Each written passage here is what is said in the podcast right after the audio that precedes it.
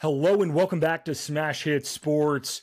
The college football regular season has come and gone. What a hell of a season we had. And, and, rivalry week. I mean, it was nothing short of crazy, Nick. We had the Iron Bowl miracle. We had Michigan beating Ohio State for the third year in a row. We had some overtime games that, like, not only were they crazy, they were actually like incredibly important to the college football playoff picture. And then we now have the full conference championship preview this week. I mean, how crazy was this last week of college football? It, it delivered. It it rose yeah, to the I mean, peak. All all season we were kind of asking for like like where's the chaos? You know, we kind of thought it was going to be two weeks ago. It kind of feels like we got the chaos this week. Obviously, you had teams like you know Alabama, Washington State, a uh, couple teams, Oklahoma State, that were on the ropes and pulled it out but you still had some top 10 teams go down. You had Louisville dropping to Kentucky. Uh, Michigan, Ohio State did not disappoint at all. That game was incredible. It's just overall a masterful end to the regular season. And uh, I hope it continues on and we just stay on this course. Yeah, let, us get into that game because obviously the biggest game of the weekend, it might be. Um, I haven't seen the numbers on it, but it, if I were to guess, I would say it's probably the most watched college football game of the year. Uh, Michigan beating Ohio State, no Harbaugh on the sidelines, which I don't know if that it really mattered that much since he coached them all throughout the week. But damn, what what a game! Um, I think more than anything, it just showed how like Michigan is a machine. They are a machine, dude. I don't know how we're gonna stop them. Um, so I just looked it up. I'm I'm seeing that it's probably around 20 million people that Damn. viewed it which is a ton. Uh, last year it was 17 million. Um, I think that might be the highest ever. I don't know. Don't quote me on that, but it's the ratings aren't like fully out, so that's kind of speculation from what I'm reading. But yep, very cool uh, and, and fascinating. Yeah, Ryan Day, one and three against Michigan all time, has lost three in a row. You know that is not what you're hired for. You're honestly in, in Michigan and Ohio State part of it is you're hired to beat each other. And for Ryan Day, when Harbaugh's not even on the other sideline, this was your chance. Go beat them. But he couldn't do it. So, I mean, yeah, it was spectacular. Uh, both running games were, were dominant. It just, I mean, it came down to the wire. Exactly what we wanted to happen. Yeah. And I wasn't, uh, I know I saw um, there were a couple Ohio State former players who were tweeting at guys like, yo, you should transfer to Ohio State. I didn't think Kyle McCord was that bad. Obviously, he had the two interceptions, the one late game. I mean, I don't really blame him for that a whole hell of a lot. Like you're trying to force the ball down the field with a minute left. Um, the yeah, one early in the game that led to that touchdown, though, uh, kind of killed him. But uh, outside of that, like the the quarterbacks played a pretty clean game. JJ McCarthy did exactly what JJ McCarthy is asked to do by Michigan, which is don't make any mistakes, don't fuck up, don't turn the ball over. He did those three things, and they were good. Um, that uh, Michigan's offensive line is terrifying. Um, obviously, they have the the injury to guard Zach Zinter. Um, oh yeah, I don't know if he's go. I think he's probably done for the year. So I'm pretty sure his ankle or his leg it like was a Jordan Travis type yeah. injury. You couldn't see it because again he was in the trenches. But I spent a good amount of time trying to find out what happened, just scrolling through like Twitter and Reddit. Mm. And a lot of people were saying like, "Oh yeah, his leg snapped in half," and I was like, "Oh Jesus Christ!"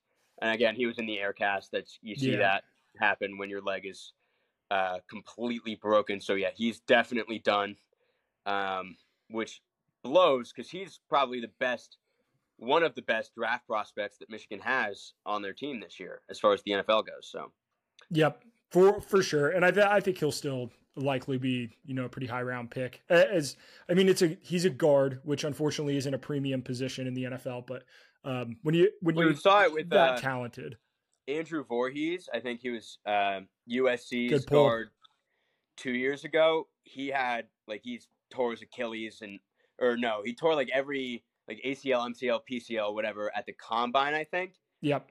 Um, he was supposed to be like first, second round pick, fell all the way to late seventh round, um, which is kind of wild. So I wouldn't be shocked if Zinter dropped a lot because odds are he's not going to be, you know, healthy or whatever team drafts him is not going to throw Yeah. him into the fire as a rookie. Uh, so it's interesting. We'll have to see, but Hey, as a Bengals fan, I'll take take his ass. That's for sure. That Yeah. is yeah, for sure. know, uh, the Ravens are the ones that drafted Voorhees. That's kind of why Yeah. I even know that, right? Yeah. Um, but yeah, I mean, about you know Ohio State, I feel like throughout the season, you know, both of us were like, we think Ohio State should be ranked one.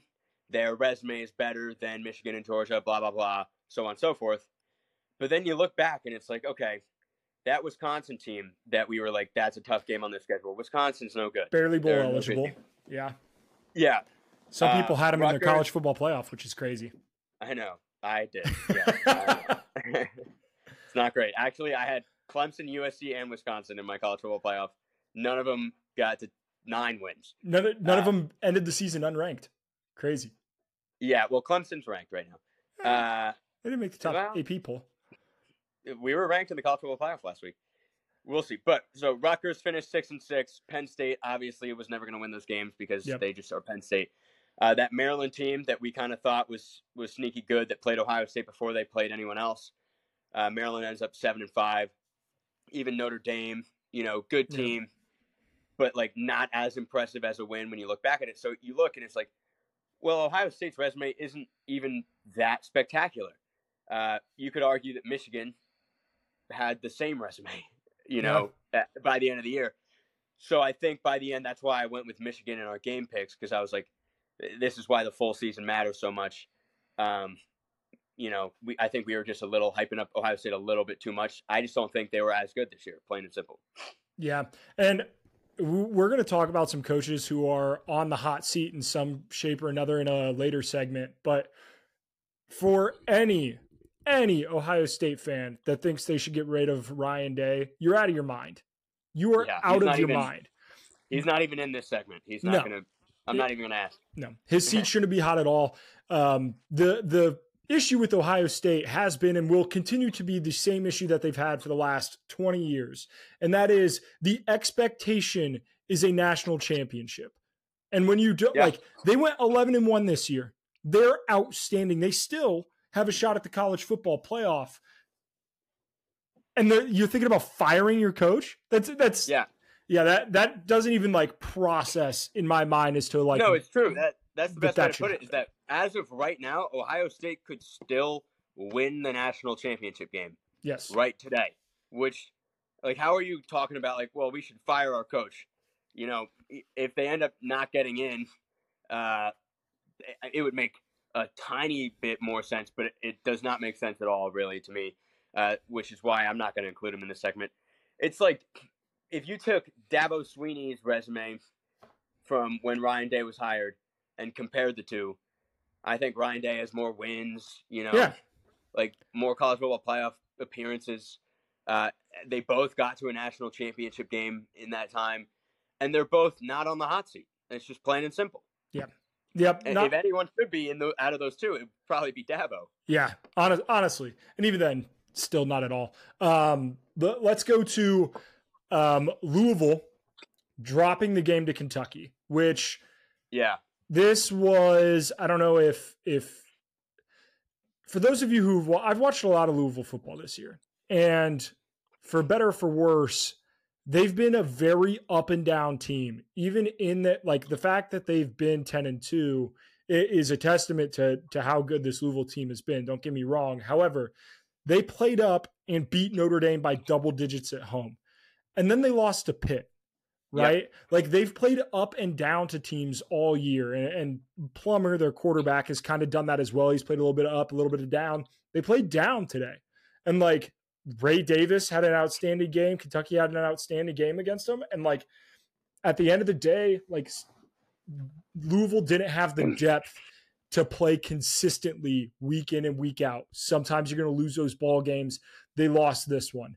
I don't think it means they don't have a shot to win the ACC. However, well, they're out of the of course now. not. Of course not. Yeah, they're definitely not in the playoff. But what you're saying is completely true. Uh, Probably, like, if we're gonna do a, an award for the most inconsistent team, which we'll probably do that next week, um, I would probably give it to Louisville because you look at it, they early in the season kind of escaped with a win against Georgia Tech at the beginning of the year. Then they had to scrap and claw to a win against Indiana, which is not supposed to happen, Yep. right? But then they slaughter a Boston College team who the week before only lost to Florida State by three. They beat NC State on the road, who is ranked, and then they crush Notre Dame. Great. Then they lose to Pittsburgh. But then they shut out Duke, prime Duke, with, you know, Riley Leonard, the Duke team that was still playing really good football. They're maybe ranked at the time. Yep. They crushed Virginia Tech, a Virginia Tech team that just throttled UVA, which props to you because that was on your best bets last week and that was that was free. But then they played UVA the next week and they barely beat UVA. Yeah. So it's like what it make it make sense. You know, they they beat Miami in a good game, then they lose to Kentucky. It I, I feel like Louisville was never really that good. Um, but their schedule and just how inconsistent they were. I, I mean, honestly, a good year. Like if I'm a Louisville fan, I'm I'm happy where Yep. we stand, and you get to win the ACC if you beat Florida State without their starting quarterback. Yep. And it certainly ain't over. Um, moving on to a couple of rivalry games that were just outstanding. Nick Saban in Alabama, how do they fucking do it? Every year, man. Every Yeah. year. The mm. the in our notes here, I just have Alabama fourth and thirty-one. And if you didn't watch the game and didn't watch that last play, or you know, or don't la- last important living play, living under a rock. that fourth and 31, that third down, they had a, a bad snap, went behind Jalen Milroe, um, which an incredibly fucking cheese move by Auburn. They're like safety or linebacker, one of them is clapping like before the play because they've been going on a clap the entire game. It's way too loud to like go on any other like non count. So they were going Oh. on a clap silent count. Well, the fucking Auburn player was clapping, and that's why the Well, they- that's just 200 IQ right there. Which- I didn't know that. it is. It's also illegal. Like if had the ref noticed, he could throw a flag for that. But Um, if it's too loud for him to notice, I don't know. Yeah. I, I think that's that's cheating. I mean, it's I like that. hey, if you ain't cheating, you ain't trying. It's a smart move. I, I respect that. I, I'm gonna go out and say I respect that. but Jalen Milroe on fourth and thirty-one throws an absolute fucking dart to the back of the end zone. A beautiful pass, a beautiful catch, an incredible play to go up on. uh, Like they were, they were going to lose that game had they not converted. Auburn, that this is the Hugh Freeze experience. This is the Hugh Freeze experience. They they'll get up for these games. They'll play you tough, but god damn, I don't. They rushed like two guys on that last play. They'd been getting Yeah. after Milroe all game, gave him no time to to move, no time to breathe, and um, then on the last play, they're like, "Yeah, we're just gonna drop eight and uh, see what happens." Drop eight, spy one. It- just an unbelievably dumb thing to do. And and the thing is, they they drop eight or nine in coverage, yet the guy who makes the catch is basically one on one. Yeah, single coverage. No one else is in the ballpark over there, so it's like, how is that possible that you have seven or eight defenders on one side of the ball, and in the back left corner, it's just Alabama's you know top tier wide receiver talent against. Uh, to be fair, DJ, I forget his last name, but that's a good corner prospect this year for Auburn. But you can't like if you're going to drop that many in coverage and not rush anyone. Why is he on an island? I don't get it.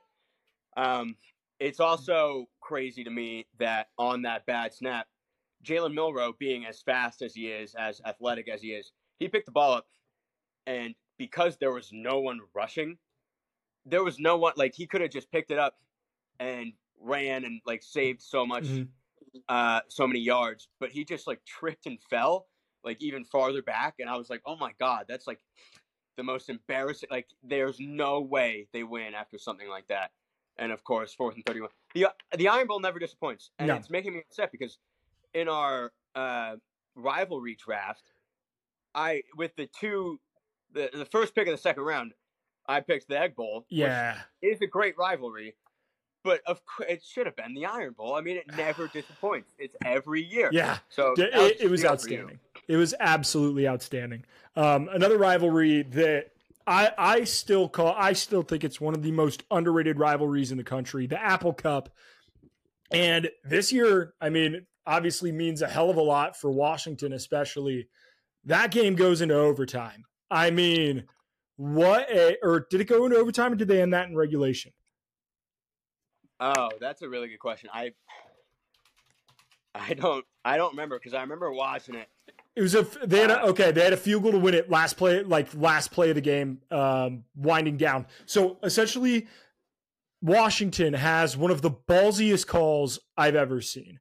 They go and they run like a a jet sweep essentially um, to, to get the ball into Odunze's hands on the fu- like fa- final like scrimmage play before they go kick that field goal to get him into field goal range. Just an unbelievable, unbelievable like gutsy call by Kalen DeBoer.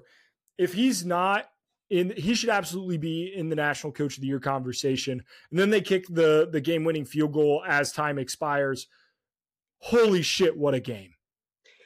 I mean, yeah, that that end around play to Odunze, uh, like if you were watching the broadcast, totally got fooled by it. So they were tracking the running back. So obviously, everyone watching, including myself, I'm like, oh god, like why are they even running? Like that guy's getting swallowed up, gain of three, and then you see Odunze just wide open with the ball. I was like, holy shit, the balls that DeBoer has to to call that unbelievable. I definitely thought Washington State was going to win that game, so he kind of needed to pull something out of his hat like that. Um, yeah, I mean, what what's like what's the deal with you know with the re the big realignment going on in college football? The Apple Cup, ideally, I don't know, which is why I'm asking, but it's still going to be played, right? I don't know the answer to that. I'm going to be honest. I don't know the yeah. answer to that because I know the Civil War is not being played. Um, so I don't know if Washington is bringing their you know rivalry game with them or not. And unfortunately, that's a damn shame because that game was that game was awesome. Like Michael Penix didn't play an outstanding game, but it that was a hell of a football game, start to finish. That's so tragic that Oregon's not bringing that rivalry. That's yeah. Hopefully they they uh, do something to fix that soon. But uh, yeah, we'll move on to Oklahoma State, who was down tremendous yeah. against BYU. I mean, like, it, it was what, like 28 to 7 at one point? Yeah, it was over um, to the point where I wasn't even checking the score. And then I just saw, I think I was watching like post Iron Bowl, uh, like CBS, you know, the highlight reel, and they're like, oh, like this is what's happening around the around college football and they checked in live and Oklahoma State like made a huge strip uh, strip tackle uh, in overtime. I was like, no way, they just won that game. Yeah, it was an an unbelievable game. The Cougars were fighting for bowl eligibility, and Oklahoma State and Mike Gundy, man, just when you think they're down, just when you think they're dead, they were down. It was twenty four to six going into the half, and Oklahoma State scored twenty one in the second half. Um, to to BYU's three, sent it into overtime, double overtime. I mean, just an unbelievable game, an unbelievable you, game. What was your uh, Big Twelve championship before the season started? Was it Texas Oklahoma State? It was Kansas State Oklahoma State. It was it was Kansas State Oklahoma State. Yep. So you got Oklahoma State right. Yep. Nice. Um, yeah, I mean, I I was certain that it was going to be Texas Oklahoma. Um, so definitely, I, if I'm being honest, I'm kind of disappointed that it's not because mm-hmm. I and we'll get to this in a little bit, but I do think Texas is probably going to beat Oklahoma State by a lot. Yeah, but uh, let's let's talk some but, but coaching hires that just happened. Yeah, yep, let's do it. the The Texas A&M saga is so weird, so weird. Did you see like the buzz on social media Saturday night? No, I don't think so. Essentially, it was all but confirmed that Mark Stoops was going to be at Texas A&M. I saw oh, posts really? everywhere, like from people who are very rep, like not just some you know the bloggers and the Reddit threads and like that kind of stuff. Like some very legitimate people had were tweeting that Stoops to A and M was a done deal, and that I don't know what happened. I don't know if it fell through. I don't know whatever. But Mike Elko officially an Aggie. Nick, what what do you think of the hire? Yeah, I mean, that's I, I didn't know about that drama. I did see like breaking news, Stoops staying in Lexington, and I was like, Yep. What's so breaking news about that? I was kind of confused, but um, I like it. When a couple weeks ago we were talking about like, you know, who's the best fit for A and M. We did a little segment where you were asking me like, out of the coaches, offered on this, you know, ESPN article uh, as far as like Texas A&M coaching candidates. Who do you think could do it? Who do you think not? Mike Elko was definitely one of like Yep. three people that I was like, yeah, that makes a lot of sense to me.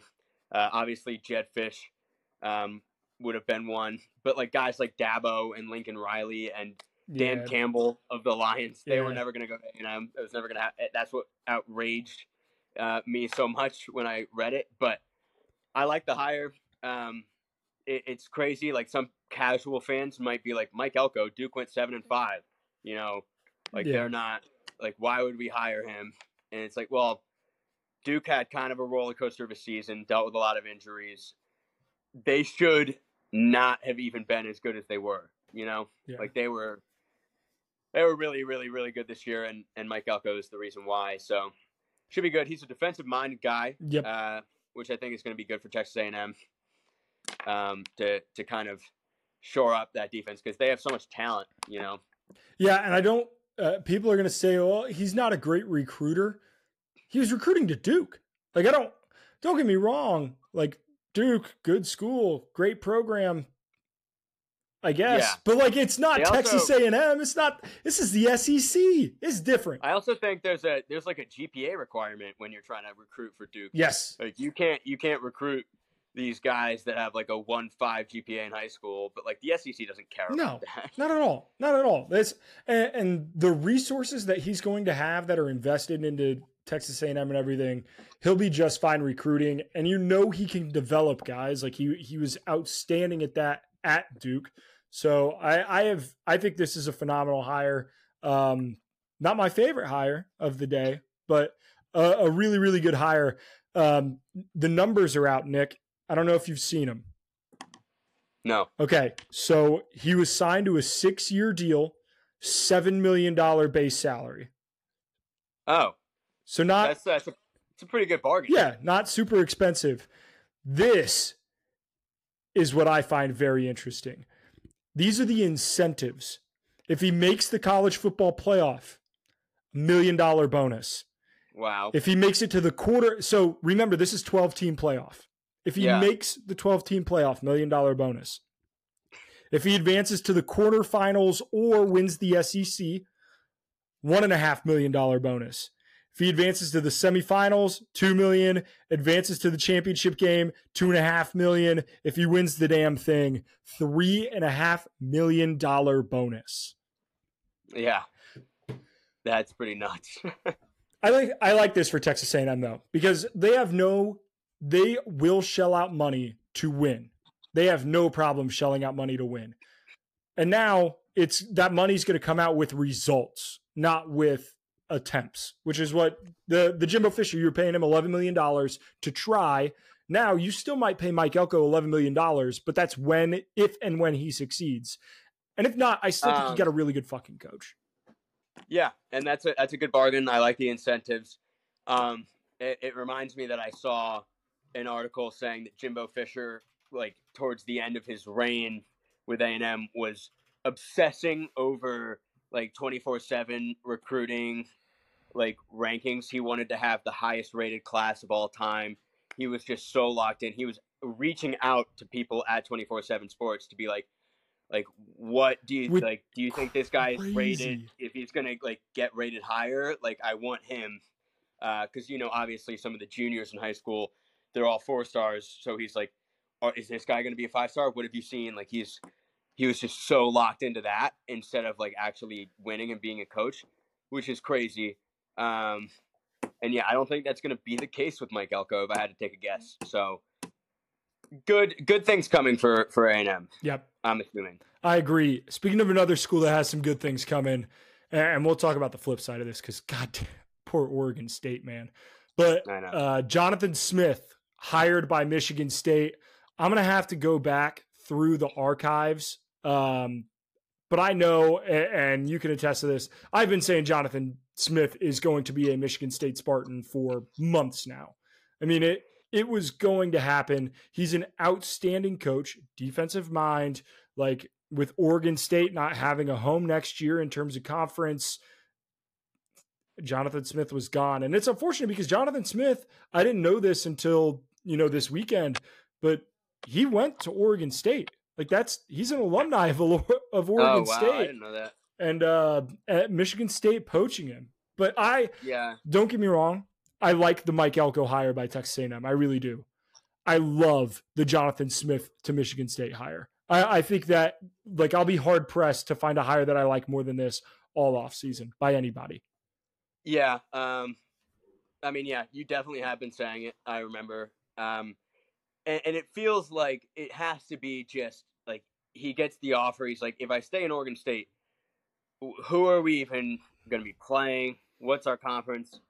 Like everything is just pointing downhill for that program. So it's great that he got to get out while he could. Michigan State has kind of been not great for a while now. Like the last time I can remember them being like at the top of college football was the mid 2010s. So it's been like Yep. eight nine years of just mediocre football at best. Uh, so he gets to you know be the new face of this school, turn the turn the program around. This brings me to ask, like, what have you seen about the Pac-2? What are they gonna do? Do we know? So they've signed a scheduling agreement with the Mountain West.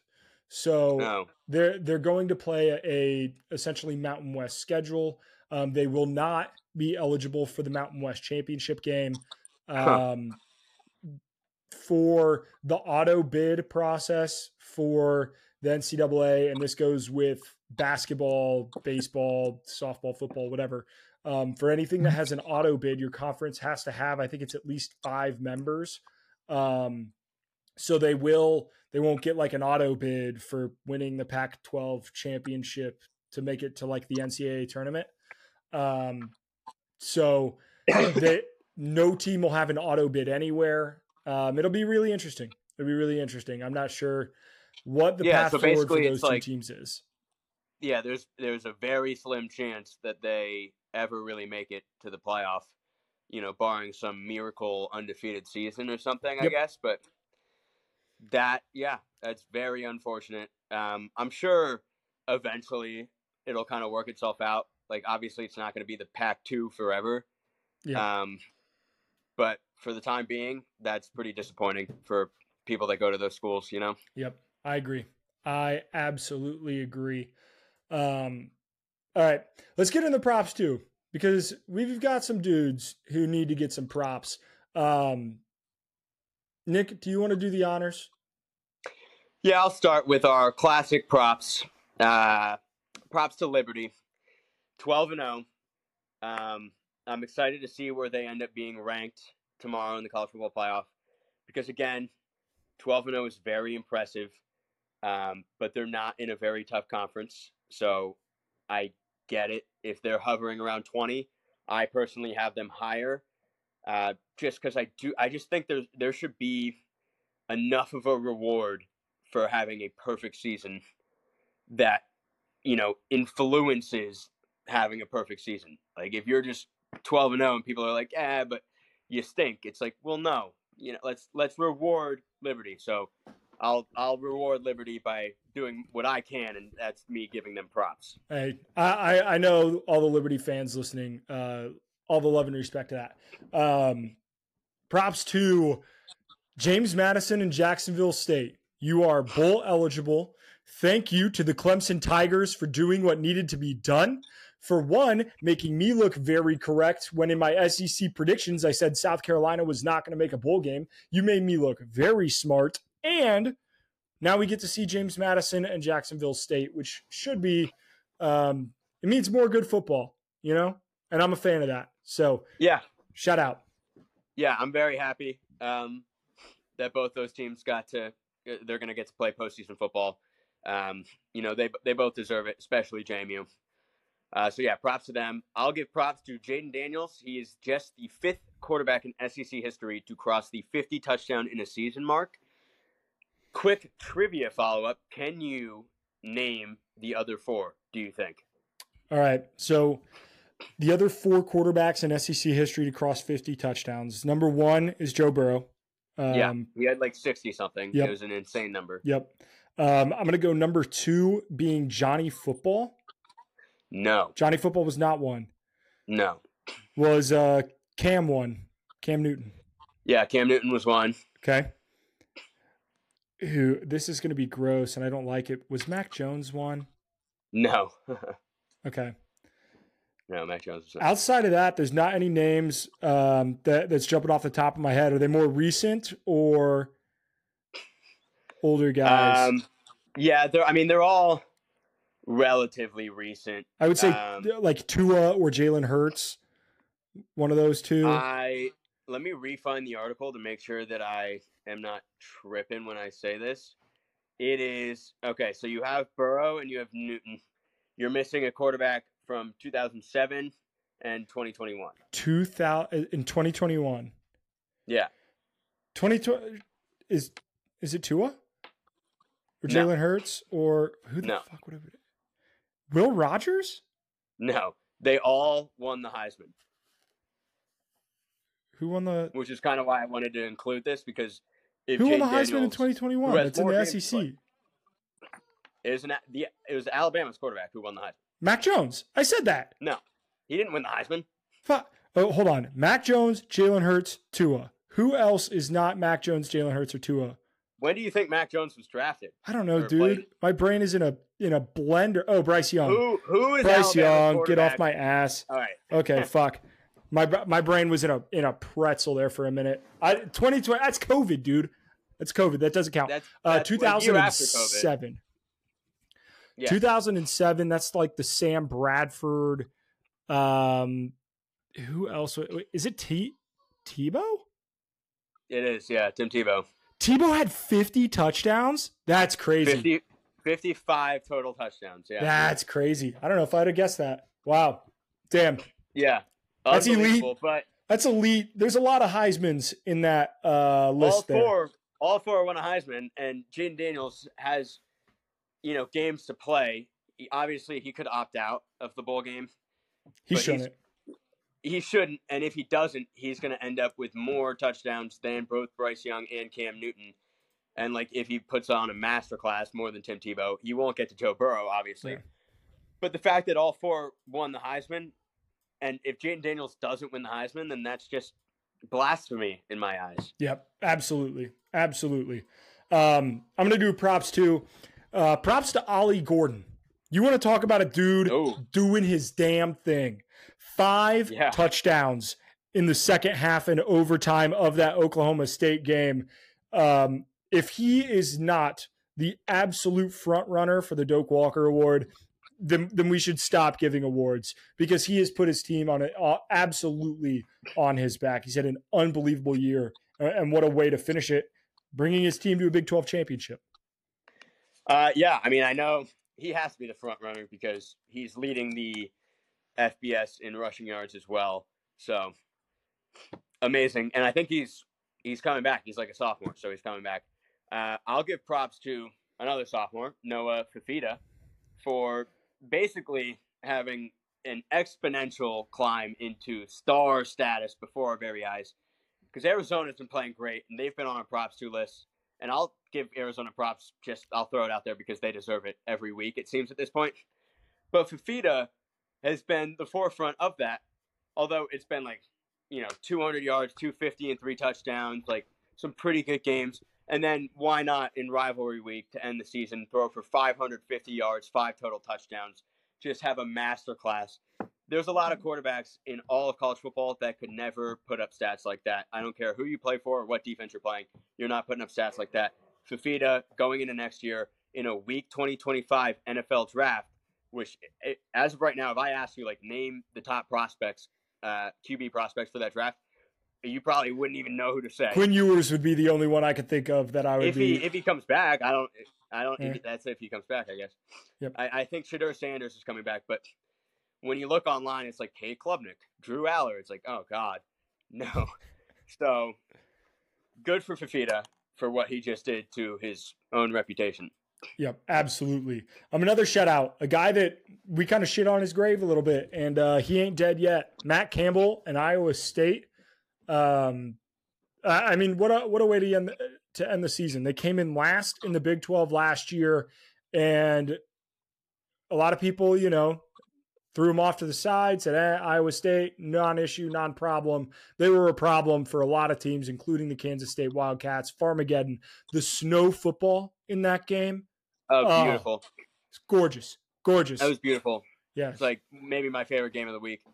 Um, and bonus props Will Howard now announced that he's transferring. So shout out Matt Campbell for that. You've now beat Kansas State and maybe ruin their future. Future Michigan State quarterback? We shall see. We'll see what Jonathan Smith has uh, in his recruiting bag. Um, he did get DJU, right? So he has some history. Uh, final props to I'm going to give props to Boise State. Speaking of coaches that got fired, Boise State fired their coach mid-season, and then they went out and and won the last two or three games of the season, finished seven and five, with the best record in the Mountain West. So they're playing in the Mountain West championship game. If they win that game, they go eight and five, get an auto bid somewhere. I don't know what bowl it is, but that would be a really good season for Boise State. That was pretty disappointing uh, throughout this season. Yep, absolutely. And uh, I'm gonna do one last props too. Props to uh, mild wild Mikes in uh, North Bend, Ohio, Shady Lane. Uh, they gave me this sick hat and the uh, watching the bar or watching college football at the bar is just such a great experience when you have the right crowd, the right drinks flowing, the whole nine yards. Um, and I'm a I'm a slut for free merch. So shout out uh, Wild Mouse. I told him I would. And uh, Scott, if you're listening, I appreciate you. Um, all right. Shout out Scott. Yeah, yeah, hell of a guy. All right. New, new segment, segment alert. New segment. We love new segments. We'll have to like add some music for every new segment alert. Like, uh, actually, that's ESPN. We can't do that. Um, yeah. but this segment I'll be hosting today, it's called the Who's Getting Fired segment. I'm going to ask Cody, or just give Cody a couple uh, names of some head coaches around college football. And Cody's going to have to give me a percentage chance that he thinks they're not going to be the head coach of that team to start the 2024 college football season. With that, we will start with Mario Cristobal. Look, I'm going to go 15%. His, his seat's warm, right? The expectations are, are starting to catch up with him a little bit, but I don't think he's going to get fired. Okay.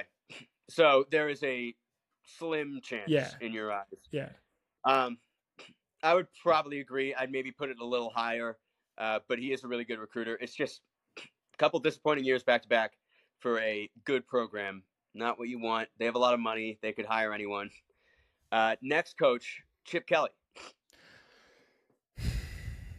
Yeah, Chip, Chip Kelly's tough because if you'd have told me at the beginning of the year that he'd be on this list, I wouldn't have believed you. Uh, now I'm going to go like a, a 40% chance. I guess yeah. his seat's hot. I don't think it's likely. I don't think it's likely, but I also think it's one of those where if UCLA sees somebody, they're, they're making calls. They just need the right person to pick up the phone for them to fire uh, Chip Kelly. So we'll see if that happens. I don't know if it does. Um, so I'm going to go yeah. 40. I think I'd honestly go a little bit higher for that one as well. I, I can see it now. The the loss to Cal feels like, you know, Hugh Freeze with Liberty last year, where it was just the team quit on him. UCLA was pretty good at the beginning of the season, and it seems like just got worse and worse and worse throughout the season. Um, not great especially to lose 33-7 to Cal. That's really not good. So I can see I can see that headline: breaking news: Chip Kelly fired. Blah blah blah. I can see that happening. I'd do like 55 percent. Uh, what about Tony Elliott, head coach of Virginia right now? hundred percent. hundred percent. We got to Virginia. You got to turn over a new leaf. It's time. It didn't work. I. One of the biggest mistakes in college football is not getting rid of the guy when you should have gotten rid of the guy. And I don't I don't think Virginia will make that mistake. I think he's gone. It's interesting. I, I, I don't know if I'd say 100. I'd it'd be in the 90s. I, I think he should get fired. Um, but he he got that team that doesn't have a lot of talent. He got them to play some good football in, some random games this year. They beat UNC. Um, you know, played a couple teams close. But yeah, he's probably gone. Uh, what about Kirk Ferentz? I'm going to say zero percent. But wow. but this is what percent does he get fired? What percent does he retire? I don't think is zero percent. However, I don't think he'll be fired. Zero percent. He made the Big Ten championship, and that means something to Iowa, even though they're probably going to get shit pumped by Michigan. They're gonna get shit pumped, and I mean, as far as you know, scoring twenty five points per game, uh, didn't get close. So there's some drama. There's there, a point where but their total last week wasn't 25 points. That's crazy. Yeah, they actually wouldn't have even hit that No. either. Under. Um, all right, what about Bret Bielema, Illinois head coach? Yeah, I don't think he's been there long enough. I, I think it's like a 50 50 shot. Um, three years, five and seven, eight and five, five and seven. Like, I, it's Illinois. Uh, I think they're okay with giving it a go one more year. Um, so I'll, I'll say it's a 50 50 shot, truly. Okay, and then last one, Shane Beamer. Uh, I think it's like 30. Like, I don't, Okay, I, I like obviously not making the bowl game is disappointing, but they did have that last year that was like, hey, it's pretty fun. We beat Clemson. We beat Clemson in Tennessee. And uh, I think that I think that lives on a little bit. So like a 30% chance. there are allegations of sign stealing in those two games last year. that uh, was definitely brought up this weekend from all my friends. Um, yeah, I mean, I think Shane Beamer it might be higher. Uh, pretty bad season for South Carolina, but we'll see. He is also kind of a newer coach, so maybe South Carolina's like YOLO. We'll see if last year was a fluke. See if you know we can get Beamer back to playing Beamer ball. Um, but he's going to start the season next year probably on on a warm seat if he isn't fired. Yep. And uh, yeah, that ends the segment. You know, there there are probably a couple people not on that list that will end up getting fired. Um, but these are kind of the biggest names that I could think Yep. of. and uh, Tom Allen at IU, he he was fired, which third largest buyout in college football history. Tom Allen. What? Yeah, honestly, I don't even know the name. Yeah. So that that's shocking. Yeah, crazy. Um, and then Dana Holgorsen is out at Houston, so um, it'll be interesting to see kind of who fills who fills those gigs. But yeah, and he he'll go somewhere else. He'll he'll be a yeah, coordinator no somewhere. see. Um, all right. So last week's picks, Nick, you did a hell of a job. You did a hell Yeah. of a job. Nine and Thank you very three. Um, Nine and three. we both we both missed on Louisville, um, which hey, that that'll that that'll happen. Um, Yeah, what are you gonna do? Yep. That being said, like I went eight and four, you went nine and three. Overall, we know ball.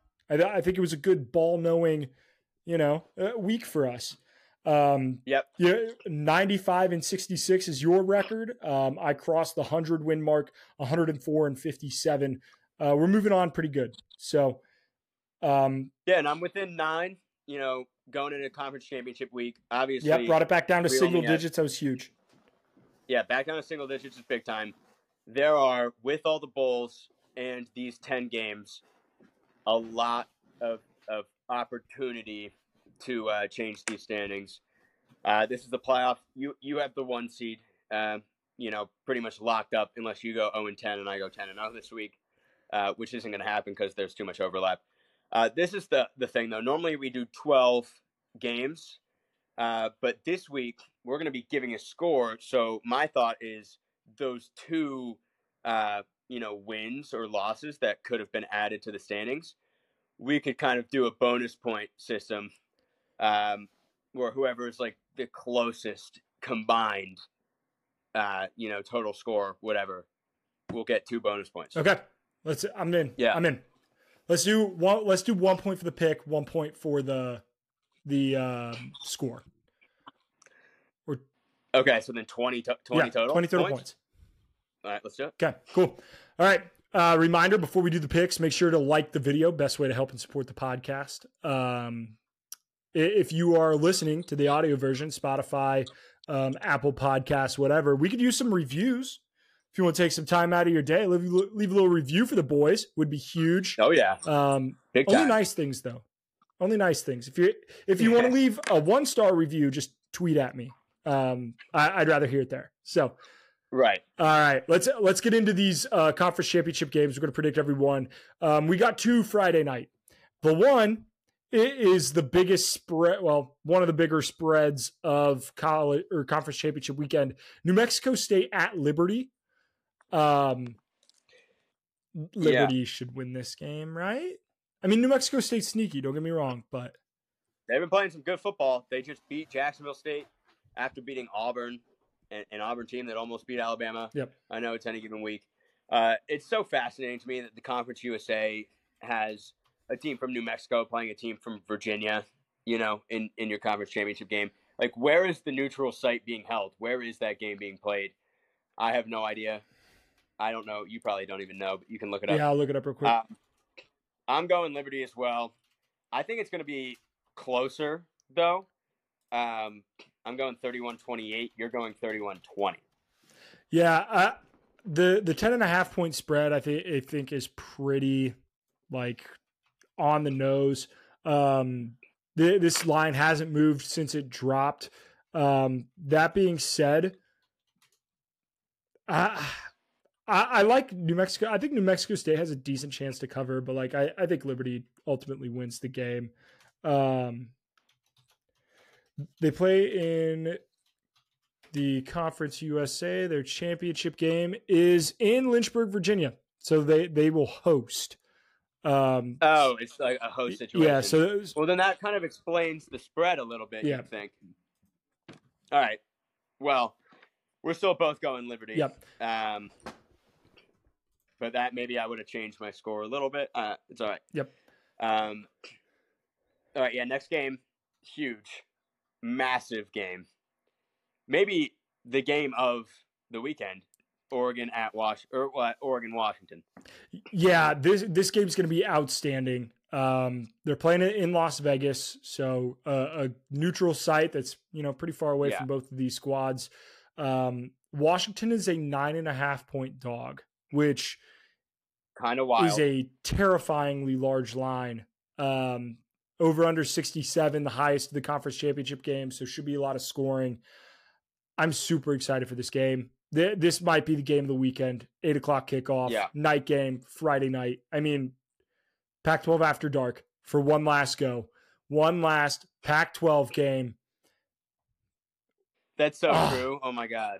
I can't wait. Like it's the last time we're gonna see the Pac-12 logo. Like, oh man, that's I'm emotional. But if I have to give a, a pick here, um, yeah, I mean, if spreads didn't exist or if we like weren't allowed to look at it, I'd be like in the weeds trying to figure this out. But the fact that it's nine and a half means you got to go Oregon because that's honestly Vegas like being generous. Like they know that they don't they don't have to make this you know a 12 point line to get people to bet Washington. People are going to be betting Washington plus nine and a half left and right with that spread.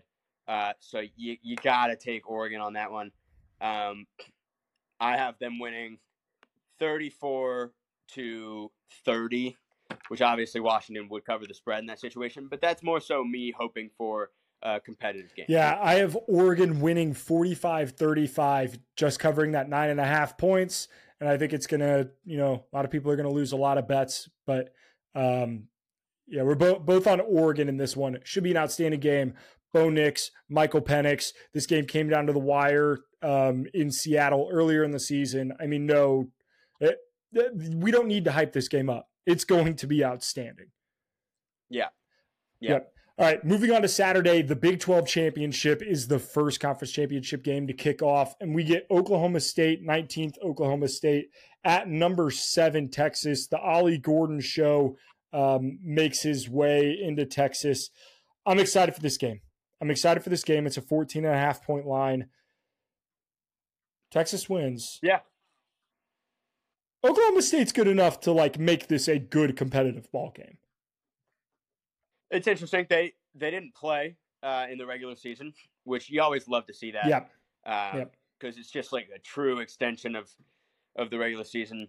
Um, it, it I I don't know what the score would have been um, if they had played, but again, Texas TCU recently was pretty close. Texas Iowa State, you know, was pretty close. Oklahoma State, I think, is definitely good enough with a 14 point spread uh, to to you know fight. Um, but there's also on the other side of it, Texas knows that they kind of need style points, um, you know, to make the Final Four here, given you know certain scenarios happening, um, and and I think that like as far as you know, Sarkisian motivating his guys, I think Texas can kind of put the work on uh, on Oklahoma State. So I'm going to take Texas 42, Oklahoma State 24, um, which we'll have to see if that's enough for Texas to get in. Yeah, I, am taking this game to be a little bit closer. I'm doing Texas 28, Oklahoma State 24. Um, I think this will be a little bit lower scoring of a game. Uh, I'm excited to see what Mike Gundy can cook up, how good Ollie Gordon can do. Um, but ultimately, I think Texas is is just going to be too good. Um, this team did beat Alabama at Alabama. Like obviously, you know, it's not the same Alabama team that we see now, but they're still a damn good football team. So I'm going to take Texas, but I think this game ends up pretty close. Okay. Yep. Um, let's talk about the conference that you know we're all we're we're all waiting to talk about. MACtion, MACtion, baby. I love me some MACtion. Um, Miami of Ohio, uh, Miami of Ohio against Toledo. Toledo ranked in the top 25. They're the 23rd team now. Um, their only loss still to Illinois at Illinois. I'm going with the Rockets here, man. I, have ridden with Toledo all year. I've been a Rocket. To, yeah, that's what they say about me, Rocket Cody. Like I, that, people have been saying that. Um, I, Rocket yeah, Cody. I, I got to ride with the Rockets, bro. I, I got to ride with the Rockets. 24 17. They win. They don't cover. That's fine. That's fine. Hey, we don't need them to cover. We just need them to win. I, I will be throwing this game in a teaser, but um, yeah, give me Toledo. It's uh kind of disappointing. This game's not like Wednesday night standalone. Oh, it should like be. How it should be. The match is all season long. It's like I, I, it's a noon game during the Texas game. How many people are going to be tuned in? I so would have watched if it was classic MACtion on on Tuesday or Wednesday. With that being said, these teams did play each other. We actually had it in our game picks. I went Miami, Ohio. You went Toledo. You got that pick right. That was in the peak of my demise where I was crumbling into, yeah, like little worthless nothing. But I've been fighting back, and there's something to be said about playing a team twice, right? This is revenge yep. game. This is Miami, Ohio making up for their loss. What did they can watch film? What did we do wrong? What can we fix? It wasn't like Toledo blew out Miami, Ohio. It was a decently no, close good game. game. So I'm going to go Miami, Ohio, 24 to 23, and they win. They win the MAC, and that's my team. That's my team, Miami, Ohio. Everyone knows me as the guy who loves Miami, Ohio. Uh, what's would you say their mascot was? Miami of Ohio. You were a. Yeah, that's a really good question. Um, what is their? Come on, Red Hawk for life. I'm a Red Hawk for life. That's right. I, I brain. Yeah, yeah. It, I, it, happens to the best of us. Happens to the best. I have the us. jersey like right here. Uh, yeah. I just can't show yep, you right now. Absolutely. God damn it. Oh Jesus. All right. Mountain West. Mountain West. Which, first off, why does the Mountain West have a three o'clock kickoff? That's dumb as hell. Yeah. I Classic. I don't like that. Um, that being said, Boise State, we talked about them earlier. I mean, what a resurgence after they fired their coach. They're now in the Mountain West championship game. And UNLV and Barry Odom and a, a team that I've given a lot of props to. This should be a really good game, actually. Like I, I'm really excited for this one. Yeah, I mean, trap line of the week last week was San Jose State UNLV. UNLV was like a one point favorite yep. at home against San Jose State. That obviously after all we had talked about UNLV after they beat Air Force, you know they'd clinched a spot in the Ma- uh, the Mountain West championship game. Of course, they lose to San Jose State. So I think this is a definite opportunity for bounce back, kind of put their stamp on this season. But it is still UNLV. Uh, like again, two years ago, if you're like, oh, the Mountain West championship game is going to be Boise UNLV, I'd be like, well, Boise's going to crush them because UNLV is historically not very good uh, at football. Basketball, sure, absolutely. Football, not so much. Boise State historically very, very good at football. Um, and I think they're the hotter team right now. So I'm going to go Boise State in a close one, 30 to 27. Yeah, uh, this should be an outstanding game. The, the player that I'm most interested to watch is on Boise State. It's Ashton Jeanty. Um, not sure if I'm saying his last name correctly, but the guy has had an outstanding year. He's got 1,100 yards rushing, 530 yards receiving, 18 total touchdowns. The dude is a weapon, a weapon. Yeah. Um, really, really fun to watch. That being said, I gotta ride. I'm riding with UNLV and Boise State, but like this, or UNLV and uh, Barry Odom, this is going to be a really good game. I, I think either way, um, it, it's going to come down to the wire. Both of these teams really good at running the football. They can put up points, but they could, you know, cause some havoc on defense, force some turnovers. Um, I'm going with UNLV 31 to 30. So both of us uh, think it's going to be a tight, pretty high scoring game. Yeah. They like to score Oh, yeah. those teams. Probably the uh, second biggest game of the slate in terms of you know comp- national championship implications. Georgia, Bama, in Atlanta for the SEC championship. A hell of a matchup. We've now seen this. What I think this is the third straight year we've seen Georgia Alabama matchup in the conference championship game, if not fourth. I, I think it's.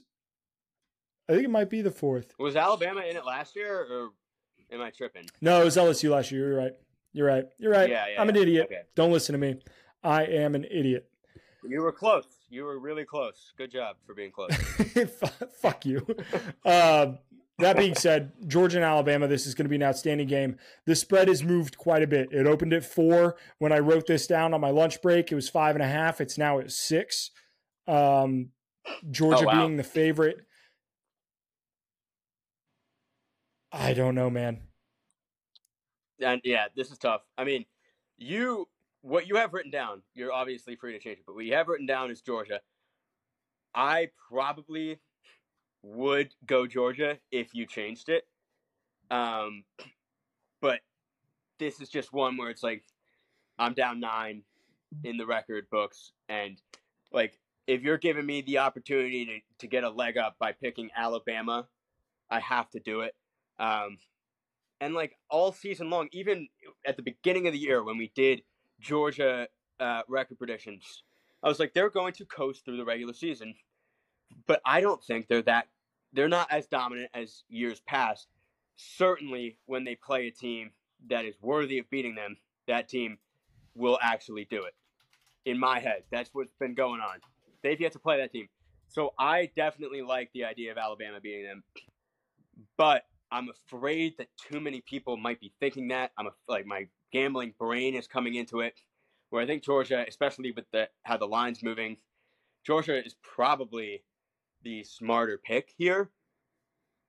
But yeah, if you're gonna stick with Georgia, I'm just gonna go with Alabama. Yeah, I'm sticking with Georgia. I think Jalen Milroe's getting a lot of hype. A lot of hype. He, you, give me that motherfucking Heisman, is what he said after Yeah, after yeah, that yeah. game was over. Which, I think it's I a little know. wild. I think we're uh I think we're a little um a little over our heads a little bit because out of every player in the SEC that I think should win the high or every player in this game that I think should win the Heisman because Jayden Daniels should win the Heisman. Um, but Carson Beck has been outstanding all year long, all year long. Yeah, and his team's So undefeated. So, hi- his completion percentage against AP top 25 opponents, 72.5%. I mean, the guy's been consistent as what uh, as you could ask for. And to be fair, like Kentucky was ranked when they played, and a bunch of I Georgia's. I don't know. They've had an interesting season, but yeah, it's Yeah. still a fair fair stat. You're going 35-31. I'm going 38-31. So, but I'm going Alabama. You're going Georgia. I mean, both we're both ex- expecting you know a lot of points, Yep. uh, which is interesting. But I'm ex- I, yeah, I just think it's going to be a really fun Yeah. game. Um, uh, another game in the American Conference that should be really good. SMU, uh, 25th ranked SMU at 17 Tulane. Tulane's a five point favorite. I'm going to keep this one very simple with my picks. Michael Pratt is him. He's a hell of a quarterback. Um, and Willie Fritz is a hell of a coach. So give me Tulane um, by seven, 24 17. Yeah, I really like this one actually. I'm going SMU. Um, SMU has been hot. I mean, they are they are hot right now. Balls to the wall, putting up points at will. Um, like they played Memphis, a really good team recently. That game ended up being closer than it was throughout the game. SMU, I don't know. Tulane's kind of been in some like close games. They are barely beating some teams that are lesser than them. You know, winning by two or three here and there. They did prove me wrong last week by beating UTSA, uh, but I have to ride with my Tulane are frauds. uh, check here Yep. and go. Um, speaking of frauds, the Sun Belt title, which doesn't have James Madison because the NCAA is a bunch of cowards and phonies and pussies. Um, App State at Troy. Um, I, I actually, this game was pretty hard to pick for me because I, I like Troy, but at the end of the day, there was something about App State and like when App State played Troy a couple years ago and they won on that Hail Mary, uh, that was just an insane play. Uh, I'm I'm riding with App State. 28-17. I think it'll be a close game, like the Sun Belt, Sun Belt Fun Belt, baby. Should be a good game. Yeah, Sunbelt Fun, uh, Fun Belt. I, I'm also expecting a close game. I'm going to go Troy 26 23. Um, you know, I, I've been watching Troy because, like, when I do my rankings for, like, my AP poll, my version of it, it's always the top 50. Recently, I've cut it down to 40. But Troy's been in there for, like, eight weeks in a row now. Like, they've been playing really good football, just slowly creeping up the ranks. App State playing really good right now but they've had some hiccup hiccups throughout the season. Um, so I, I just got to go with Troy because this is kind of my like first time all year that I've, I've been given the chance to take. Yeah, haven't played you in a lot of huge so- marquee games this year, but um, have one this Saturday. Um, this is the largest spread in the weekend. It's Michigan Iowa. This is disgusting. The over under of this game is 35 and a half. You have 37 to 0 Michigan. I have 35 to Yeah. 3 Michigan. And I'm going to paint you a picture of how this is going to happen, okay? Michigan is going to be up 35 to nothing. They're going to put in their backups. Their backup quarterback, don't know who it is, is going to turn the ball over and Iowa is going to get the ball in good field position. And with about three minutes left in the game, in a pure att- Kirk Ferentz attempt of sadness, um, in order to not be shut out in the Big Ten title game, Iowa is going to kick a field goal to hit the over. And that is going to be the Yeah. beautiful end to this Iowa season. Um, that's you, can't paint a picture like that. No, I mean it's gonna be, it's gonna be um, a massive amount of the public's gonna be betting the under just because they're probably doing what we've been doing the past ten weeks, which is just close your eyes. It doesn't fucking matter who Iowa's playing. You're taking the under, and I actually think that Michigan is probably just gonna hit the over by themselves. Thirty-seven nothing is generous in my opinion because Penn State beat Iowa thirty to nothing earlier in the season. Iowa's defense is really good, but like what Michigan, you know, did to Penn State makes me think that Michigan could win this game sixty to nothing if they wanted to. It, it's Iowa's not a good team. It, it's insane. This is one of the weirdest seasons I've ever seen a team have in my life, any sport. I really want them to make a movie about it, if I'm being honest, because it's just nuts what they've been doing, playing terrible football, and they're ten and two. Yeah. So yeah, give me Michigan thirty-seven nothing. And part of me wants to do even more than that, but Yep. So either way, it seems like I'll our settle. degenerate asses are going to be taking the over. Um, so yeah, I love it. I love it. Um, last last conference championship game, the uh, eight o'clock kickoff. 15 Louisville at number four Florida State over under is 49. We're both taking the same team here. I'm, I'm I knew that your hater Yeah. ass would, and I I couldn't think if I was going to or not. Um, Florida State did not look great to start that game against Florida. And then Florida did what Florida does, No. and that's commit really shitty penalties and really bad turnovers. And Trey Benson had himself a hell of a game. Shout out to him. But Florida State showed their struggles, man. And I just, I don't believe. I think Louisville, obviously a, a bad loss to Kentucky, but I think they bounce back. I've got Louisville 24 21. Yeah, I mean, again, Florida, we were both correct on. They they're missing a bowl. They did not make a bowl this year. After starting like five and two, we nailed Florida, um, and I think part of us nailing it. I remember us talking about like by the time they get to that Florida State game, it's just going to be like, who who cares? Like they they like Trevor Etienne was like the swamp. We're going to go all out for this game. Swamp's going to be wild and awesome and it was for a little bit. but then they're like, ah, we Yeah. fucking stink, and they just stopped trying, and Florida State won. But what I saw from Florida State was a team in shambles. Louisville is not in shambles. Ten and two, they're healthy, they're well coached, and like we said, they're up and down, right? So they just lost. Odds are the way pendulums work, they're gonna win this game. I have them winning pretty handedly, twenty-eight to seventeen. Damn. Uh, what would be a huge shakeup for the college football playoff. Um, and that's that's all the game picks. Um, quick best bets. Um, I've got two. I'm riding with New Mexico State plus 10 and a half. Um, you wouldn't know this, but New Mexico State is the best team in the country against the spread this season. They are 10, 2, and 1 against the spread. They're also one of the few teams to play 13 games. So, um, yeah, Oh, really? yeah, they've played 13 games this year. Started the year with UMass.